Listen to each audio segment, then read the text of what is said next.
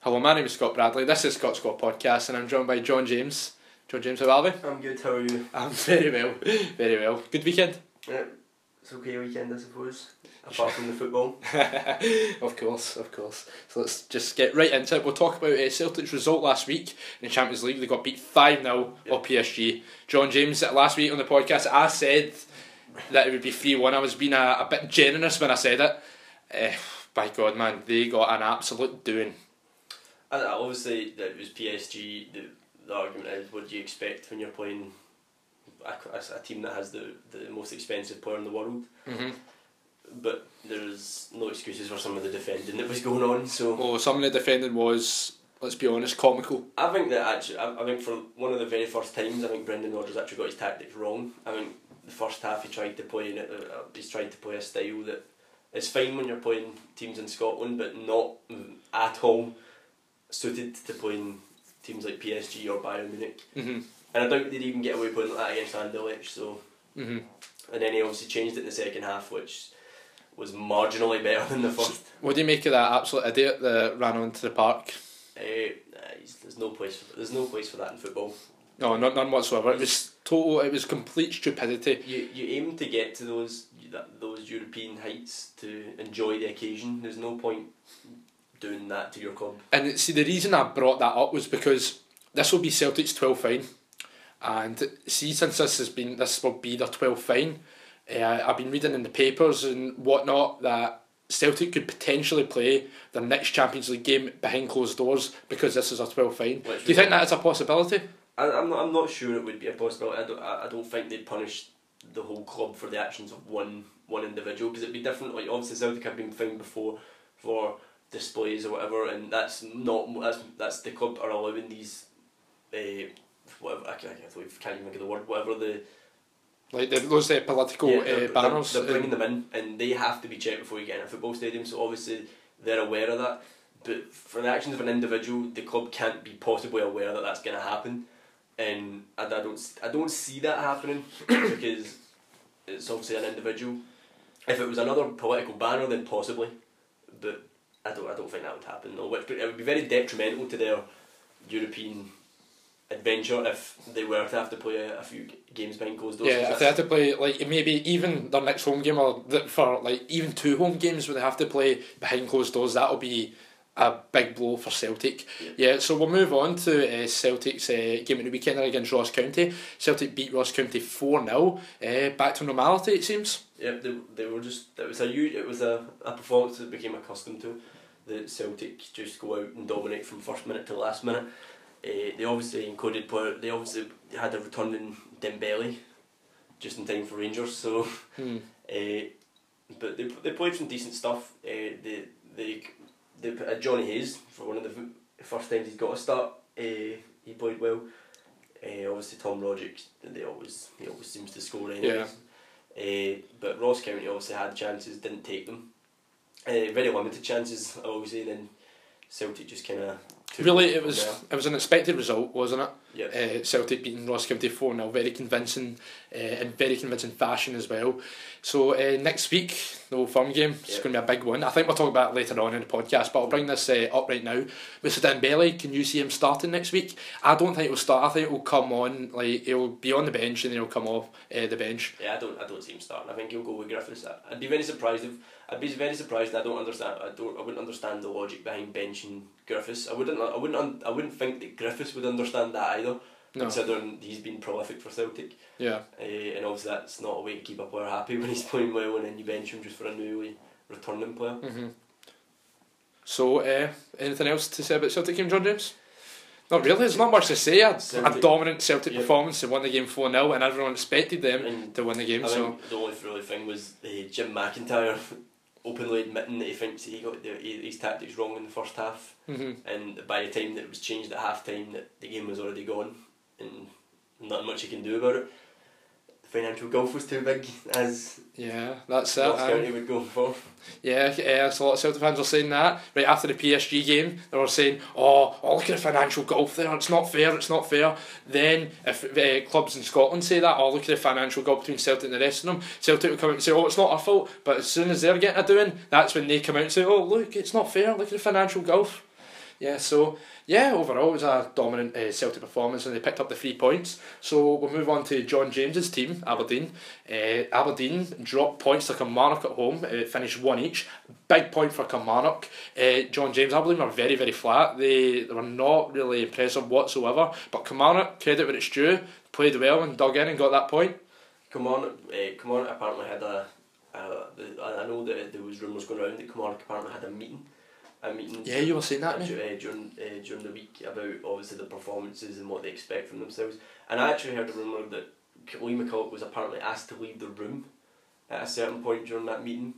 So it was a meeting with the board. The, the, yeah. Lee McCulloch was there for like. No players, no. No, he was there. The players were there. The, the obviously members of the board were there, and they were all they were all having a discussion. But obviously, they might have thought if Lee McCulloch, Lee, Lee McCulloch was asked to leave the room when the players could air some of their grievances, so that maybe they felt more comfortable. Yeah. They were able to do it. But Lee McCulloch was brought back in, so it wasn't as if Lee McCulloch was completely left in the dark. They were all included in the conversation. It was. I think it was more just a case that they so they felt more comfortable. I wouldn't see it as anyone was a cloak and a cloak and dagger from McCulloch. I think McCulloch is relatively safe at Kilmarnock. I mean, they're they're very aware of what he done for them last season. Yeah, I think he, I think his job is safe because the season just started as well. So his position is safe, and I think that was very like as you were saying about that crisis meeting. Yeah. I think that proved to be very beneficial because going to Pittodrie is a top place to go, and Kilmarnock managed to get a point there. Kilmarnock looked up for it, and uh, I've seen seen that though. Aberdeen looked in the first couple of minutes when the first ten minutes when Aberdeen took an early lead. It looked like it was going to be another. Uh, it looked like Aberdeen were finally going to thrash a team when a team that they were expecting to beat. But it never it never materialised and Aberdeen just seemed to be rushing everything. Because the intensity of Aberdeen's play was it was not there. It was very slow. It was very like mundane. It wasn't great feature, whatsoever. A feature of an Aberdeen team over the last three four years. Very fast paced, high tempo. Is, is but you didn't see that at all on teams, Saturday. Teams can't hang with Aberdeen when Aberdeen get going. Well, obviously Celtic, teams like Celtic and that can, but teams like the, the usually Kilmarnock, Kilmarnock got beat five one the last time they came up to Pittodrie, so uh, teams like Kilmarnock and Motherwell and Dundee who have all suffered hammerings the last season to Aberdeen they couldn't hang when Aberdeen put it at that pace but obviously the the reason for that is that we had players that are a settled squad so Aberdeen are still in a transition phase because you were saying to me off pod that you have not seen Aberdeen play well at all so far this season. You just have not had one really convincing performance, but you have been getting the results and you're sitting second. Aberdeen have been doing the absolute bare minimum to to get a result, and that's what we've, we've seen in recent weeks. We've beaten. I'll, I'll, I'll give I'll give the Partick for the performance. I won't say it was a great performance, but I'll say that performance had signs that Aberdeen were were willing to dig in and they, they could show some fight. But I the other game performances against the the likes of Hamilton twice they were not impressive at all. Uh, Ross County we were, but at times we were hanging on to that that that result. Uh, we've obviously beat we we, we suffered a draw against well, a draw against Hearts. That but hanging and on. Hearts should have got the three points. Hanging on, hanging on at times there, which is obviously you could argue it's a mark of a good team where you can not play well and come away with a, a, at least a point. But obviously we were looking to win that. Uh, but it's it's at one point I think it will click. I think Aberdeen will click it at some point. It's just a case of trying to find the right team. Jordan Jones was a star man for Kilmarnock yeah. uh, on Saturday. He was causing Aberdeen quite a lot of problems. Um, he seems like the guy's got a lot of potential about him. Uh, that he could go on and really be a player. Um, do you think Jordan Kilmarnock will be able to like keep a hold of Jordan Jones? I think I think Jordan Jones. I think he can cause any team problems when he plays. When he plays well, Kilmarnock play well. Uh, I don't know what his contract is. I don't. I don't know if he's on a, a, a long contract or a short contract, whatever. But I, I expect the English clubs and will be sniffing around some them. top six Scottish clubs might be sniffing around there. And Rory, Rory McKenzie though, um, Rory McKenzie, uh, everyone's been talking about him for a while now. Everyone was saying, "Oh, this guy's going to be something," but the thing is with Rory McKenzie, like everyone always says, he's got potential, but potential can only take you so far. Yeah. So uh, there's a few there's a few Kilmarnock players, youth players anyway that came up like uh, Rory McKenzie, obviously Greg Kiltie.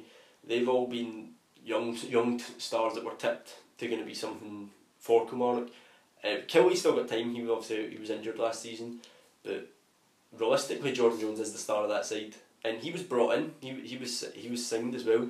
Mm-hmm. So it's, a, it's it's it's not. I wouldn't say I wouldn't go as far as say it's worrying, but it's a bit.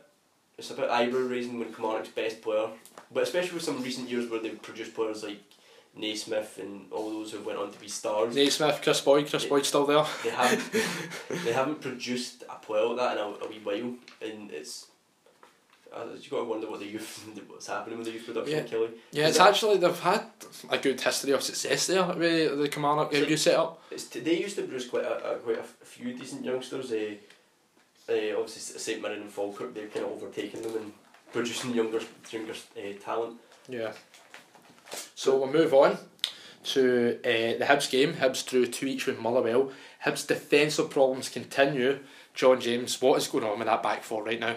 Uh, Hibs went from a team that were they were taking the three points. The, the game was done, and they all they had to do was see it out. To then Motherwell just seemed to cause them all sorts. I said on the podcast last week about Hibs' uh, defensive problems where it would like ultimately ultimately ultimately sorry cost them uh, like points, and that's what happened at the weekend there. I feel Okay, it cost them the three points. They totally switched off. Um, that's four games without a win. Neil Lennon right after the game came out and said uh, Hibs played like under eights. A Wee bit harsh, I think, if I'm being honest. Uh, I think Lennon needs to kind of watch what he's doing when he's like right after games when he's coming out slagging Hibs the way he's uh, been doing it recently. Uh, but that's what I said last week. Hibs' defensive problems they will become an issue, and I said if I was a Hibs fan, I would be extremely concerned. Um, so what did you make of Motherwell digging in and getting uh, at least a point out of the game? I mean, Uh, I think it was Stuart. Uh, I always get his names mixed up. Stephen Robinson. uh, Stephen Robinson. Stephen yeah, Stephen Robinson right after the game said that uh, he felt as though Motherwell should have took away the three points. Do you think a point was a fair result? I, I don't think I, I, didn't understand that comment. Comment. I don't, I don't think Motherwell did deserve the three points. I think, uh, I think they were they, they, they stole the, they stole the point because they were obviously two 0 down. I think it was a good point for them. They earned the point. They they dug in. It was a, it was a mark mark of a good side. Last season last season they wouldn't have got that point, and this season they have. Uh, I I'd be more I'd be more. You're disappointed if you're Hibs that you've lost the three points. I don't think Motherwell were in any position to to, to take the three points. So I don't I didn't really understand that comment, but other other than that, you'd be it's a point gained rather than two points dropped. Yeah, because it's, it's even like when you look at that Hibs' defence, like you had, I think it was Ambrose and Hanlon at the back, and they were just all over the place, honestly. Was- And Wickeder was struggling to adapt in that Hibs team as well. He's st- struggling to adapt to the SPFL, and David Gray's not been great either. So that back four is all over the shop right now, and that's what cost Hibs uh, the three points at the weekend. And I'm, I'll say it again. I'll say, McGregor was injured, wasn't he? um, McGregor was injured. Yeah, he was on the he was up in the stands. So I said last week in the podcast, Hibs' defensive problems are an issue, and if I was a Hibs fan, I would be very worried about what Neil Lennon's doing right now. And Lennon should address this ASAP, and he needs to get it sorted out in the training ground, or else it's not going to end well for Hibs. He did say that the feature was that Hibs couldn't defend a, a set piece. Mm-hmm. Uh, I, I don't actually believe the first goal was the defence's fault. I feel like the keeper should have came out and claimed it. I mean, The goalkeeper's at fault as well. Like that whole like from the defence, uh, Hibs goalkeeper. It's He's it's not- not, as simply not good enough the way they are performing right now. He was a s- he was a solid uh, signing for them, or a solid player for them in the championship, uh, and I think he's actually. I, mean, I don't think he's done that bad at all in the Premiership, uh, but I think that was probably one of the first indications that, that he needs to work on coming for some crosses because that, that cross was just begging for the keeper to come out and get it. Uh, in the first half, um, Motherwell I felt as though should have had a penalty. I think they felt was, I think they should have had a penalty. Um, Bartley caught Tait's foot quite clearly, and he went down. There was serious contact there, so Motherwell should have had that penalty as well. Uh, Hibs penalty. What do you think? Can the fight uh, with Martin Boyle? I see. I think Martin Boyle. I think it's a I think it's a blatant dive. If I've I'm being honest, several instances this weekend. I think I can see why it's given because there was no contact. the, no, but the referee's not in. The referee isn't in a position that's. He's not in a particularly great position to see that. What he sees is the Hibs player going across the Motherwell player, and then he suddenly goes down. If anything, I'd be wanting the linesman. I don't understand why the linesman hasn't helped the referee out there because he has a better view than what he does, like than what the referee does.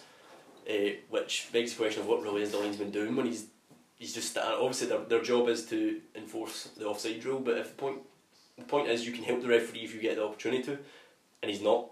He has the be- he has the best view there, and he's not at all consulted. Uh, yeah, it was overall. It was just an absolutely. It was an absolutely terrible decision. I have sympathies with the referee because I think the referee was very.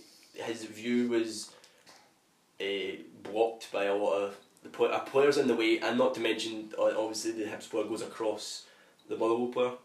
So I can see why it's given, but I don't think it was a penalty. Oh, of course, we need to disagree in that one. Um, yeah, it's just uh, like Hibs overall, like even for Motherwell's goal, Steve Whittaker totally switched off uh, for the first one. He, I don't know what he was thinking. He should have got. He should have managed to mark Louis Moult efficiently, and he couldn't do it whatsoever. And the second goal, that was come on. That That, that was poor. It Yeah, was a, it was a good. Oh yeah, of course. Credit Louis Moult was a good finish, but Steve Whittaker was at fault there. And for Motherwell's second goal, just John McGinn. We were talking about John McGinn last week. Oh, he should have. He should have at least won that ball, John and he was- quite clearly I didn't, can't- I can't- which was very poor from him. I can't remember his name, but Motherwell were playing this. It was a twenty, some twenty-year-old midfielder that uh, Motherwell had. It seemed like Motherwell, Motherwell had just given him the job of it's you and John McGinn, you and him. It's you and him in the middle of the park, Yeah. and he actually done quite well against him. I seen, I seen some. It was like someone is a. Someone had taken the video like videos and just broke it down to just them two, and he actually done a very good job against John McGinn. I, I can't remember his name though. Completely escaped my, my mind Mm. what his name is. But John McGinn was not wasn't really present in that game because No, John McGinn. Like everyone was raving about him last week. Where was he this week? Everyone says he's meant to be like where was he this week against Motherwell? When he didn't really stand up and be counted as like all these his all these his fans are saying, oh this guy's a top player, he's, a, he's our go to guy. Where was he against Motherwell? Didn't do a thing. Did not do a thing. I don't think he was that great against Motherwell. No, not at all. But defensive problems continue for Hibs, and if they don't rectify it soon, oh, it's not going to end well whatsoever uh, for the Hibees. So, do you think I was a bit harsh there? Mm. I don't think it was. No, I think everything I said was uh, not, but I think it was uh, very fair. I'm being honest. So, uh, anything else you want to uh, say about the, the Hibs game? I, I think it Motherwell, I think it's just to, to close that game. I mean, Motherwell very much earned that point towards the end. I mean, Hibs could have easily went on to dominate that game and just see it out, but I think it's just a lack of Premier League experience right now that's, that's not helped them finish see out that game. I think it's mainly just poor defending and like them switching off and just not enough. I don't think there's not enough. I don't think there's enough character in that Hibs team. If I'm being honest, I don't don't see it. So, but uh, just qu- quickly before we move on, Neil Lennon. I think he's been a wee bit. I don't know. Like after the match, of course he can dress down his players in the dressing room, but him going publicly slaughtering his players. It's, it's very risky. It's a, it could potentially lead to a recipe for disaster. Do you not agree? I think that he's he's he's playing a, de- a very dangerous game because he could easily the, the Hibs players could the Hibs players could react badly to that. But I think the Hibs team is a bit there's quite a lot of experience in that dressing room. I don't see them reacting too poorly to it. I think I think they'll understand that they were they were very much at fault. Fair enough, calling under eights is probably a bit Yeah. A bit rough, but at the same time, I think the Hibs players, if they probably look at themselves, will understand that they threw away the, those points, and obviously Lennon, as a coach, used to winning, so Yeah. he's not going to be happy about that. And uh, so that's uh, four games without a win. Four games without a win for Hibs, and they've conceded in every SPFL game this season, which is quite simply not good enough whatsoever. So let's move on. Uh, Hearts beat Accies 2 1 at the weekend. John James, me and you were having some uh, like off pod, some serious disagreements about this one. Quite like Michael Stewart and Stevie Thompson in the sports scene. So, uh, big one for Hearts, though. Uh, so that's uh, two games. Uh, last week they obviously drew with uh, Aberdeen, and this week they pick up the three points. Uh, what do you make of the performance? It was by far not the most perfect performance. But three points, But plastic pitch. they I mean, you are very critical of the pla- plastic got- pitch, but they got the three They points. They got the three points, the first of the fr- the first batch of three points under Craig Levein, which um, realistically that's all that matters right now is Hearts getting points on the board because they've not they've still obviously not technically I know Murrayfield is considered their home right now. They've not played a game at home yet, so it's important that they rack up these points while they're playing away. And getting three points against Hamilton is I mean I don't know does that move them into the top six? I think it might. Uh, Possibly, I haven't actually looked at the table. if Hearts can be in the top six by the time that their sta- that they can play in their stadium again, I think Hearts will be just fine. I think Hearts might they'll be up there. I think they will get top six at they'll least. they'll be in the consider. I think Hearts will be in consideration for a European place if they can just start putting t- together results now, Mhm. and then obviously moving into their stadium. I don't see that hindering them either. So let's get to the big talking point. Let's start off right with uh, Gonçalves, which led to Hearts uh, scoring and a penalty.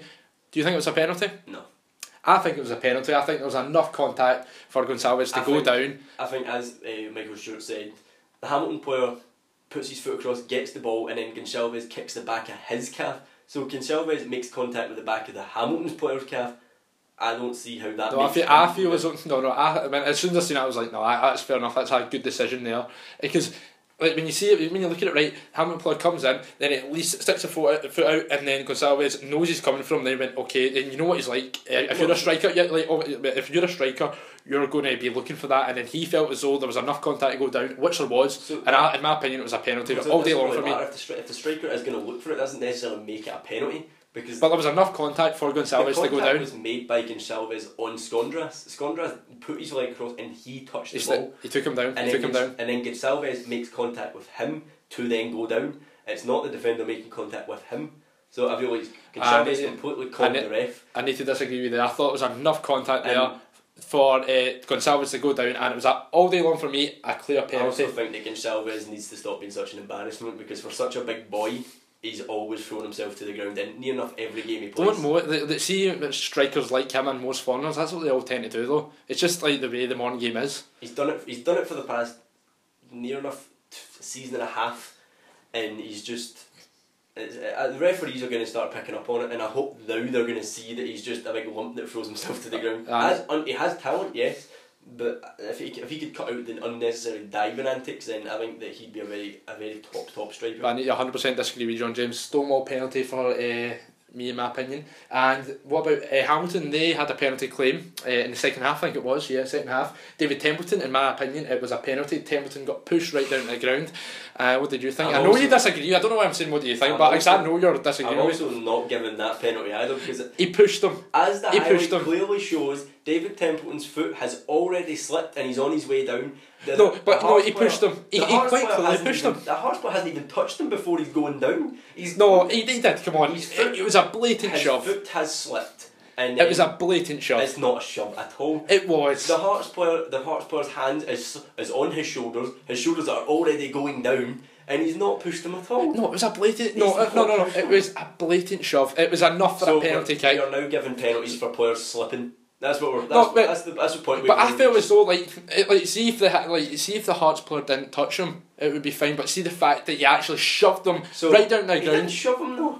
and come on, there was enough force there as well. He's not. It was him it was a all. pen, it was a He's penalty. not shoved him at all. He has. It was a blatant shove. It was a penalty for me. Hamilton should have had a penalty, which they were quite clearly not given, which was a was a horrible decision in my opinion. Penalty for me all day long. But yeah, Accies lost. I know lost for them. I don't. I don't think it's much of a. I don't think Hamilton will be too. They weren't, they weren't exactly bad They on the day. gained- they could have easily gained a point out of that game, but realistically, Hamilton won't be. They won't. I don't think. I don't think it will be too much of a hurt for them. I mean, they'll just dust themselves off and go on again. Because if you focus too much on the losses, the losses will start to rack up. Mhm. And Hamilton done quite well in recent weeks of putting a, bit- a run together of form, and obviously playing Hearts. realistically, What Ham, Ham, Hamilton aren't going to expect to get three points against Hearts.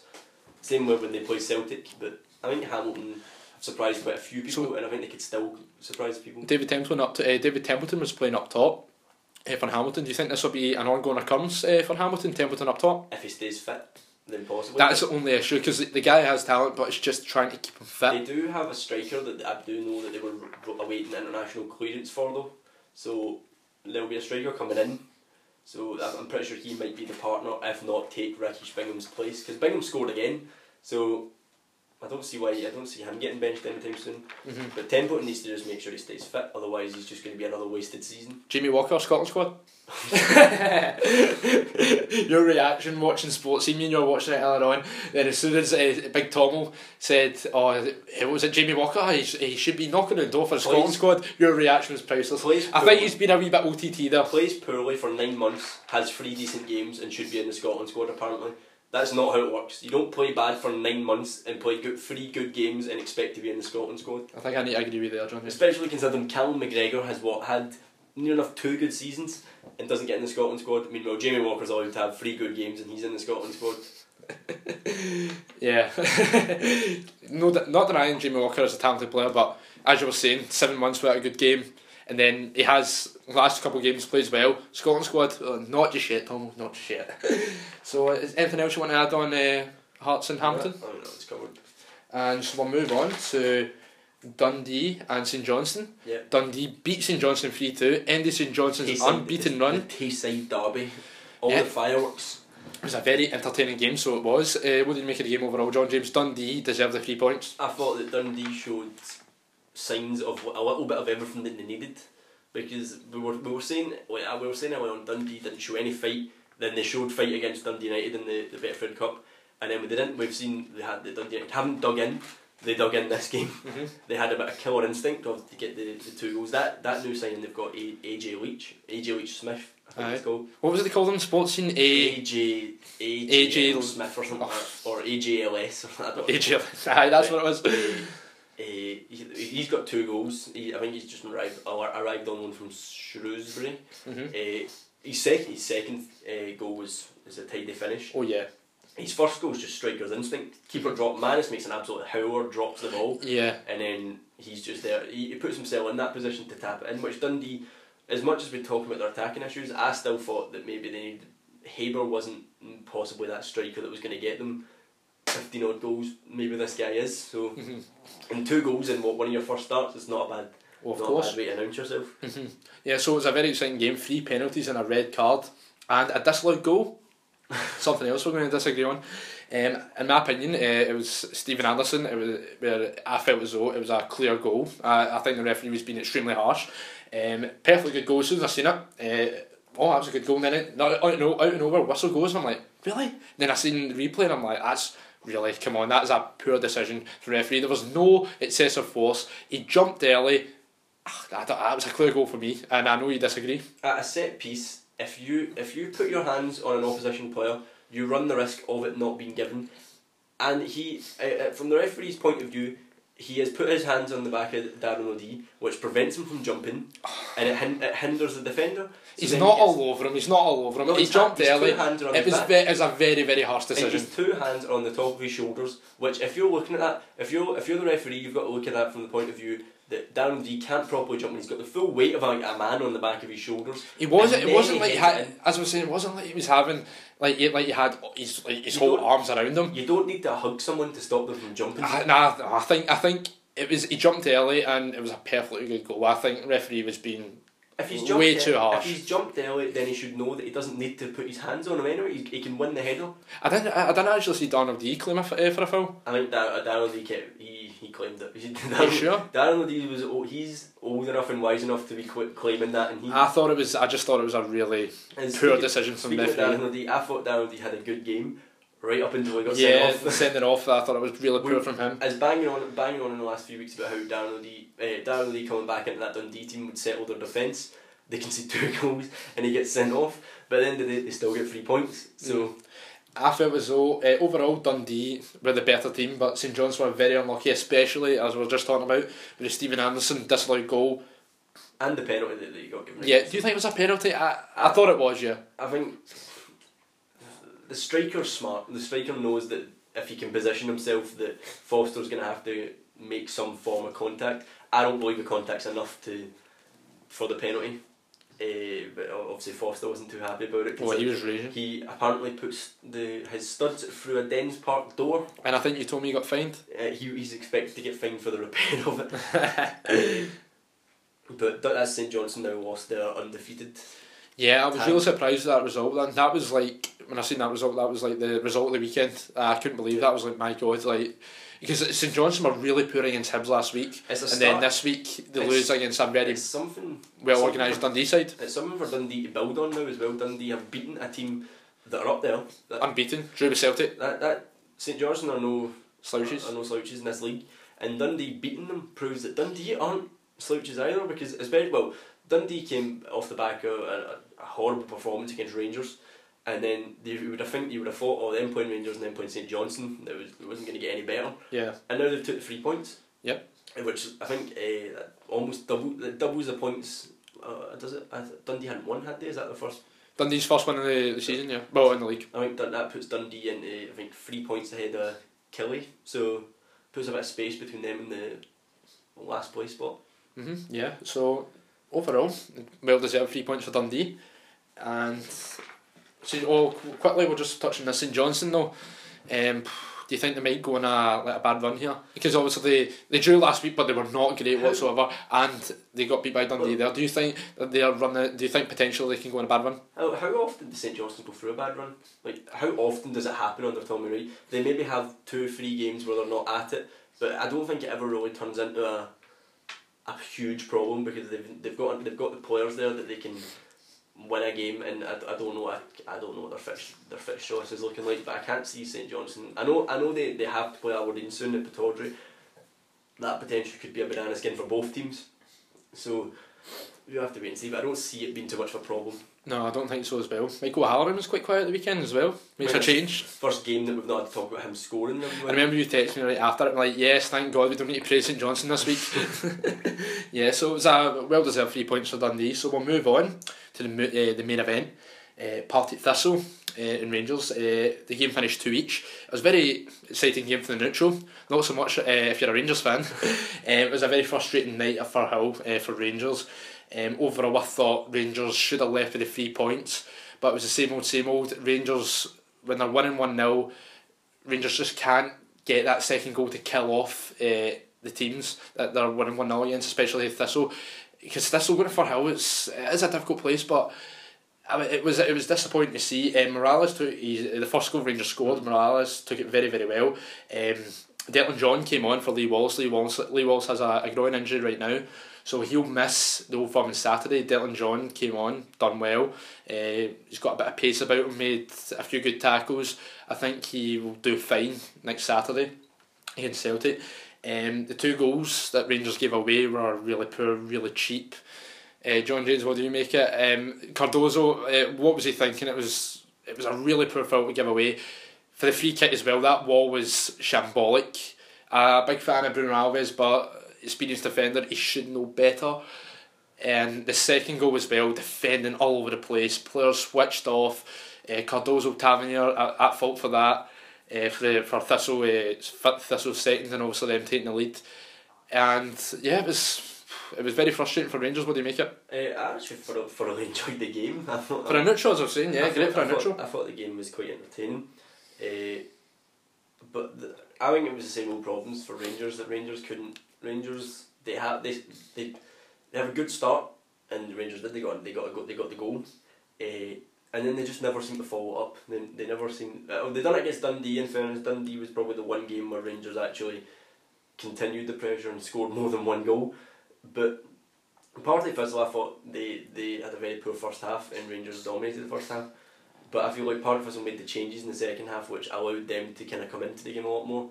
And then that gave Rangers problems. And I think Rangers created a lot of their own problems because they just weren't playing at the same intensity. They were like Partick Thistle were playing at an intensity that Rangers were like, oh, we're in a game here. And Partick Thistle, as I said, had to make it a battle. They, if they made it a battle, they stood a chance they did. They might have went over the top when they go, when Chris Erskine got sent off. Yeah, but it was a clear red card. It was when I seen it right away. I was like red, and, and Erskine knew that himself. He didn't try to complain it. He just knew went straight down the tunnel. I, I, think on the flip side of that, I don't think you can fully say if part of us were just a team of.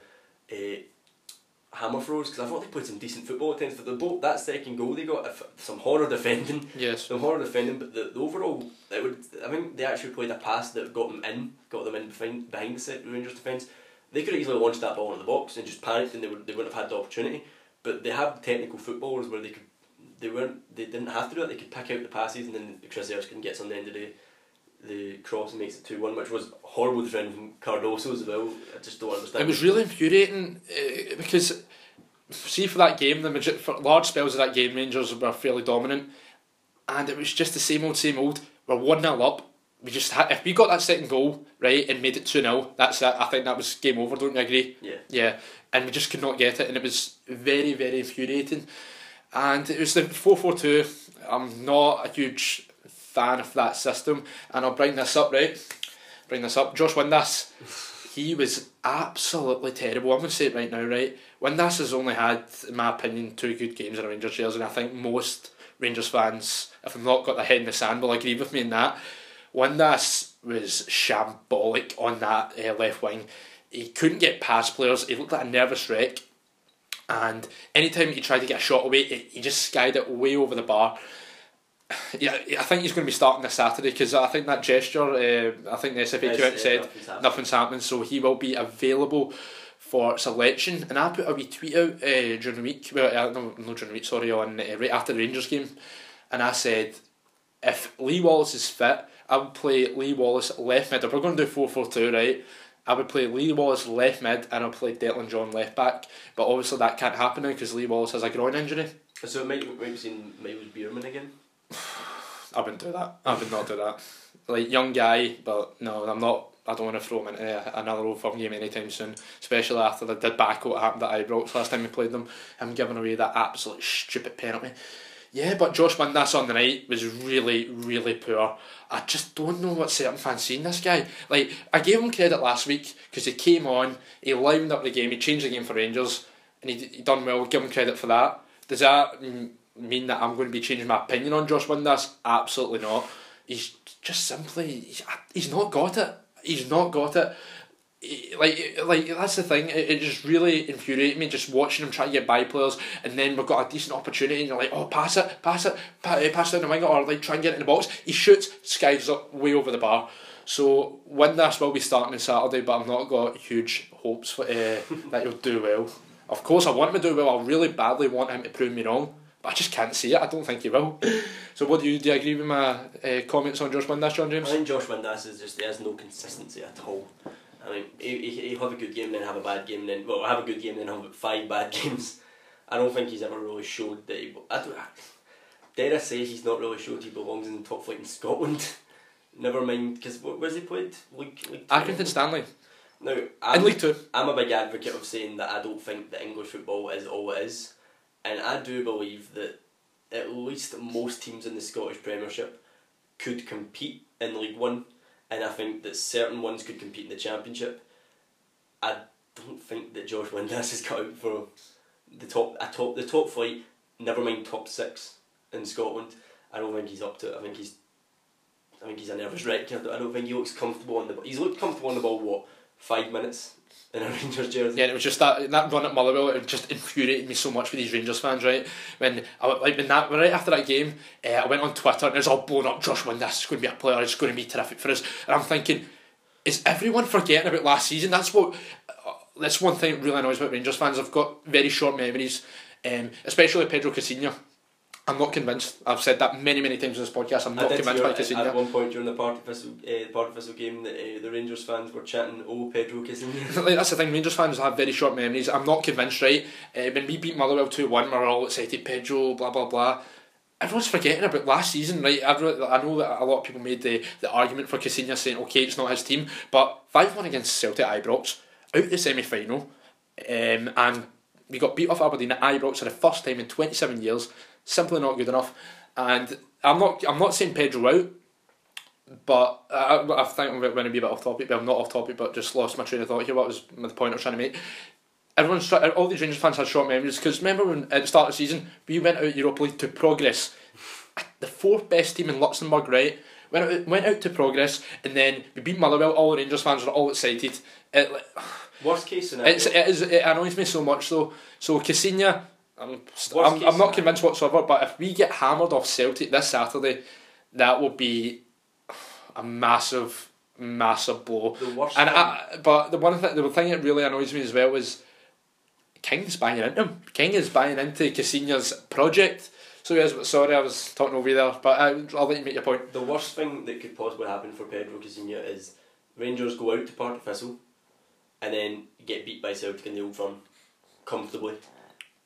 That would be a turning point, I feel, because I think Rangers fans would then be like, "We're what? What is the gap now? Five points between Rangers and Celtic. If they win, I think it'll be eight. Eight. So that the gap already between Celtic would be eight points, possibly possibly already out uh, of the League Cup, and that what only leaves really the Scottish Cup because realistically Celtic, we're all expecting Celtic to just run away with it anyway, and at that point that gap might already be too big to catch Celtic, which is a sad state of affairs.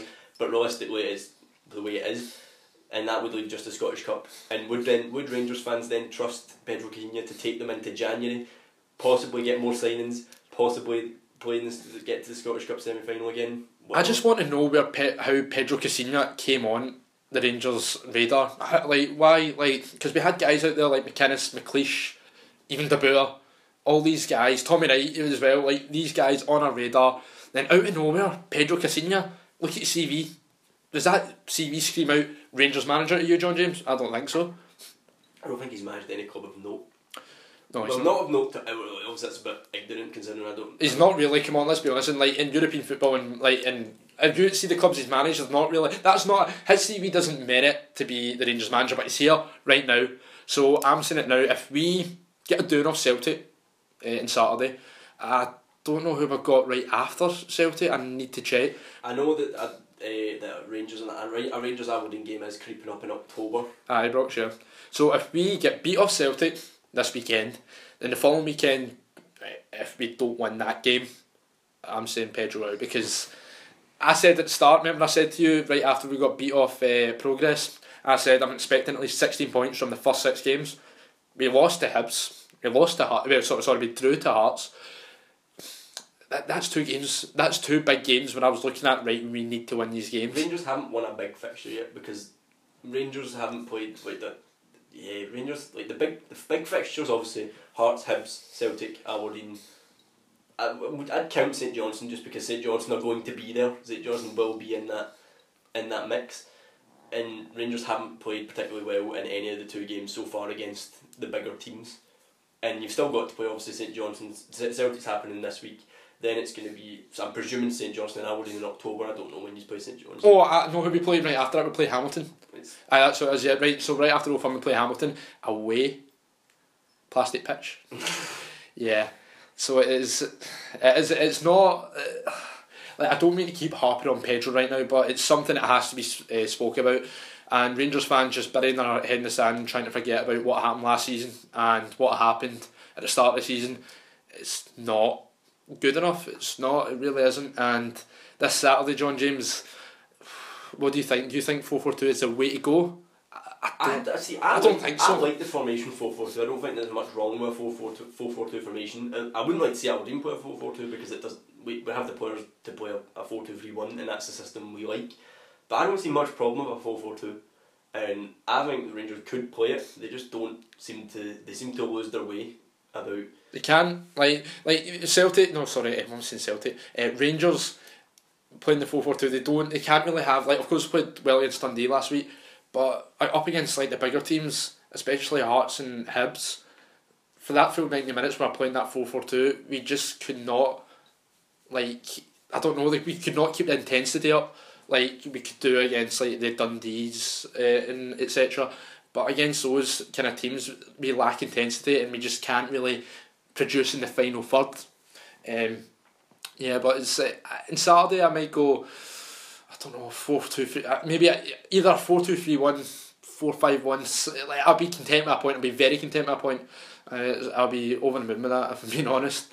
Uh, I just uh, but oh I need to go back to this though in the game. Uh, Graham Dorrans, he's alive, John James. He's alive. Out of nowhere, he wasn't. He, if I'm being honest, Graham Dorrans throughout that game wasn't doing much, and then out of nowhere he comes out with an absolute For screamer. being, for being the big name signing, I'd expect him to, to do that. So I'm not going to give him too much praise just Oh, it's a fantastic strike though. It's, a good strike, but he's not done it enough in, in, in enough games to be. I love how we said in the podcast last week about Graham Dorrans. We were saying that he's been quite quiet, and then out of nowhere, pff, that screamer. yeah, so fantastic goal. Um, for the neutral, it was an exciting game to watch, um, but poor result for Rangers at Firhill. Um, it was disappointing. So, well, from next Saturday, John James. How do you how do you see it going? What's uh, your score prediction? Yeah, I, I see Celtic. Celtic. I see Celtic strolling it. I think the Ra- Rangers still have too many defensive frailties. I think Celtic are too dominant going forward, and I think it's going to be a, a, t- a comfortable two 0 win for Celtic. I, it's hard to disagree. Like I spoke about some of the positives of uh, that performance against Partick Thistle with Declan John, and obviously Graham Dorrans is scoring a good goal. It's just, but when you look at Celtic though, when you look at them, they're they're a very good team, Yeah. and going forward, as you said, they're cause all sorts of defences problems. So, if I'm being honest, I don't see us winning. I think we'll get beat. Um, I'm going to say 2 1. But if we get another hammering, though, that will be a huge dent in Pedro Caixinha's uh, like future going forward as Rangers manager because it's not uh, last season and the start of this season. He's already, he was already in borrowed time in my opinion, and if we get another hammering of Celtic at Ibrox, how can it last really? So it's uh, it's going to be it's to be a big game on Saturday. So it is. So Yep. we'll move on to predictions for Would- this. Oh, performance of the weekend. Uh, Uh, yeah. Oh, because you you you text me at the weekend saying that you want to add this in. So every weekend we'll do uh, a wee thing here where we'll talk about who what team played the best at the weekend. So we're not like for example if Celtic beat Ross County four 0 we're not going to include Celtic is uh, we're not going to say Celtic are the performance of the weekend because they're expected to beat those kind of teams because of the financial gulf. so performance of the weekend, I think we both agreed. Me and you agreed. That's not like us. So we both agreed that Dundee Dundee. uh, should get performance of the weekend. I, w- I, w- I would have said Kilmarnock, but Kilmarnock, Dundee got the three points against an undefeated side. Yes, Kilmarnock, yes, they got the point. Aptor is not an easy place to go, but Dundee got the free and Kilmarnock didn't. So, Exactly. so unlucky Kilmarnock, but hmm maybe need to do it. Maybe need to do it next week again.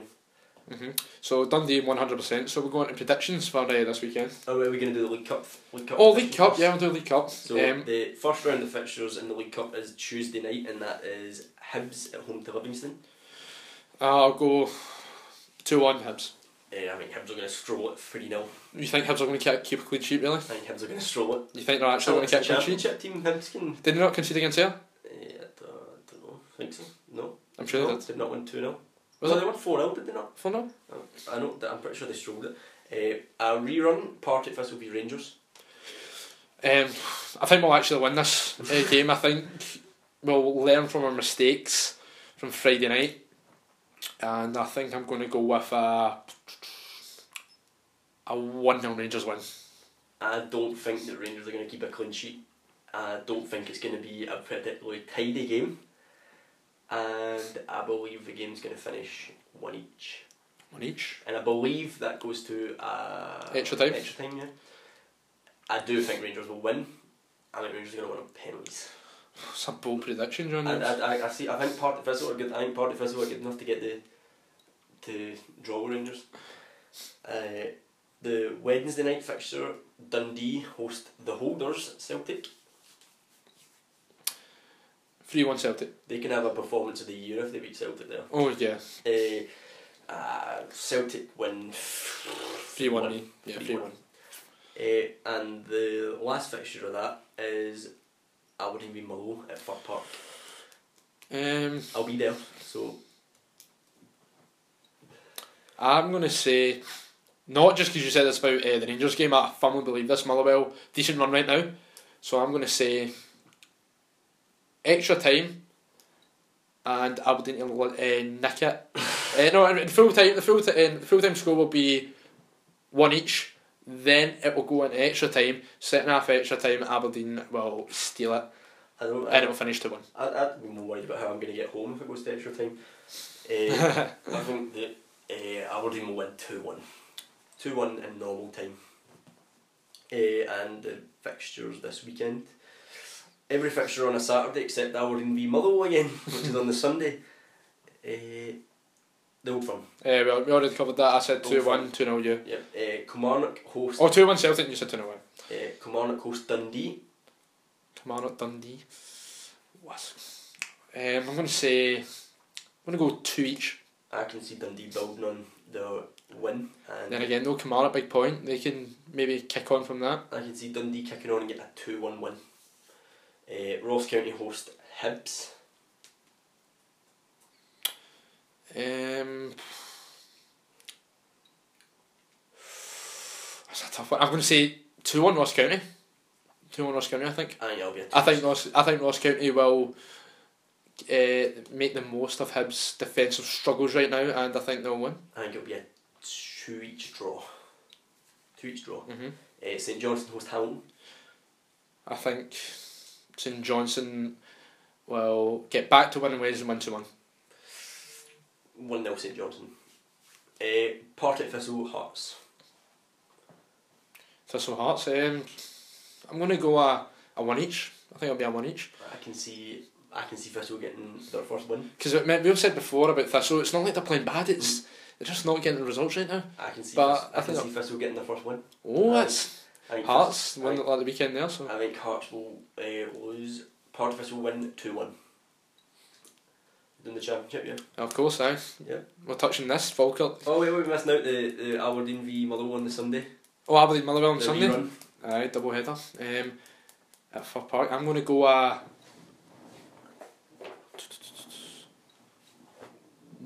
nil nil. no, I, I don't care how it happens. I just three points. I don't care how it happens. I'll go one 0 Aberdeen. Yep. Also, can we pr- briefly touch on the champ? Go do championship predictions, and we'll talk about some a couple of the games from the weekend. Uh, Brechin host High Flying Dunfermline. Dunfermline will continue their good uh, vein of form, and I think it will be two 0 Dunfermline. I think Dunfermline are going to score four. Four. Four 0 Dunfermline. Oh. Uh, Dumbarton host Inverness. Inverness are doing terrible right now, aren't they? um, they lost at the weekend. I think it was three one, was it not? Yeah, Three one to uh, I can't. I need to check. Um, but yeah, they lost at the weekend. Um, I'm gonna go one 0 one 0 Dumbarton. I think we'll go. I'll go one one one. Uh, Dundee United host Morton. Nil nil. I'll go two one Dundee United. What happened to Dundee United the weekend now? Dundee United and Falkirk nil nil. Dundee United are just not they're not in a good run of form right now at all. John James, so what do you think's the this year? Can you actually see them coming up this year? Yeah, I can see. I can see that. Think they'll win the league? Mm, It's not been the best I of think, I starts. think Dunfermline have a good shout to win that league. I said St Mirren. I think Dunfermline have a good shout. I think uh, Dunfermline they've beaten they just beat uh, St Mirren. So You're all going to make a prediction right now. I'm going to say Ray McKinnon will get sacked before Christmas. I think so. That's a bit bold. I, I, think, think Peter right. Houston will get sacked first. I think I, think I can absolutely agree with you in that. Falkirk drew at the weekend there. Obviously drew with Dundee. Still. Still without a win. Yeah. Houston. uh, If they don't win this weekend, I'll, I'll let you talk about the well, Falk game. They host Livingston. Livingston. Um, I'm going to say two 0 Livingston. And Houston, if they lose this weekend, bye bye Houston. I It'll think it'll get the boot. I think it'll be another draw. I think it's gonna be one each. One each. One each. Yep. Yeah, so is, is that it, John That's James? it, Yeah, that's that's, pretty much it. Yeah. So uh, we'll be back uh, next week, guys, for uh, the uh, the podcast, and hopefully I'll be buzzing and over the moon. But I can't see that. I think I'm living in uh, fantasy land if I believe that I'll be buzzing next week. uh, so, guys, that's uh, all. Well, uh, I think that's pretty much it. Covered Yeah, everything. So that's all, guys. So take care, and we'll see you soon.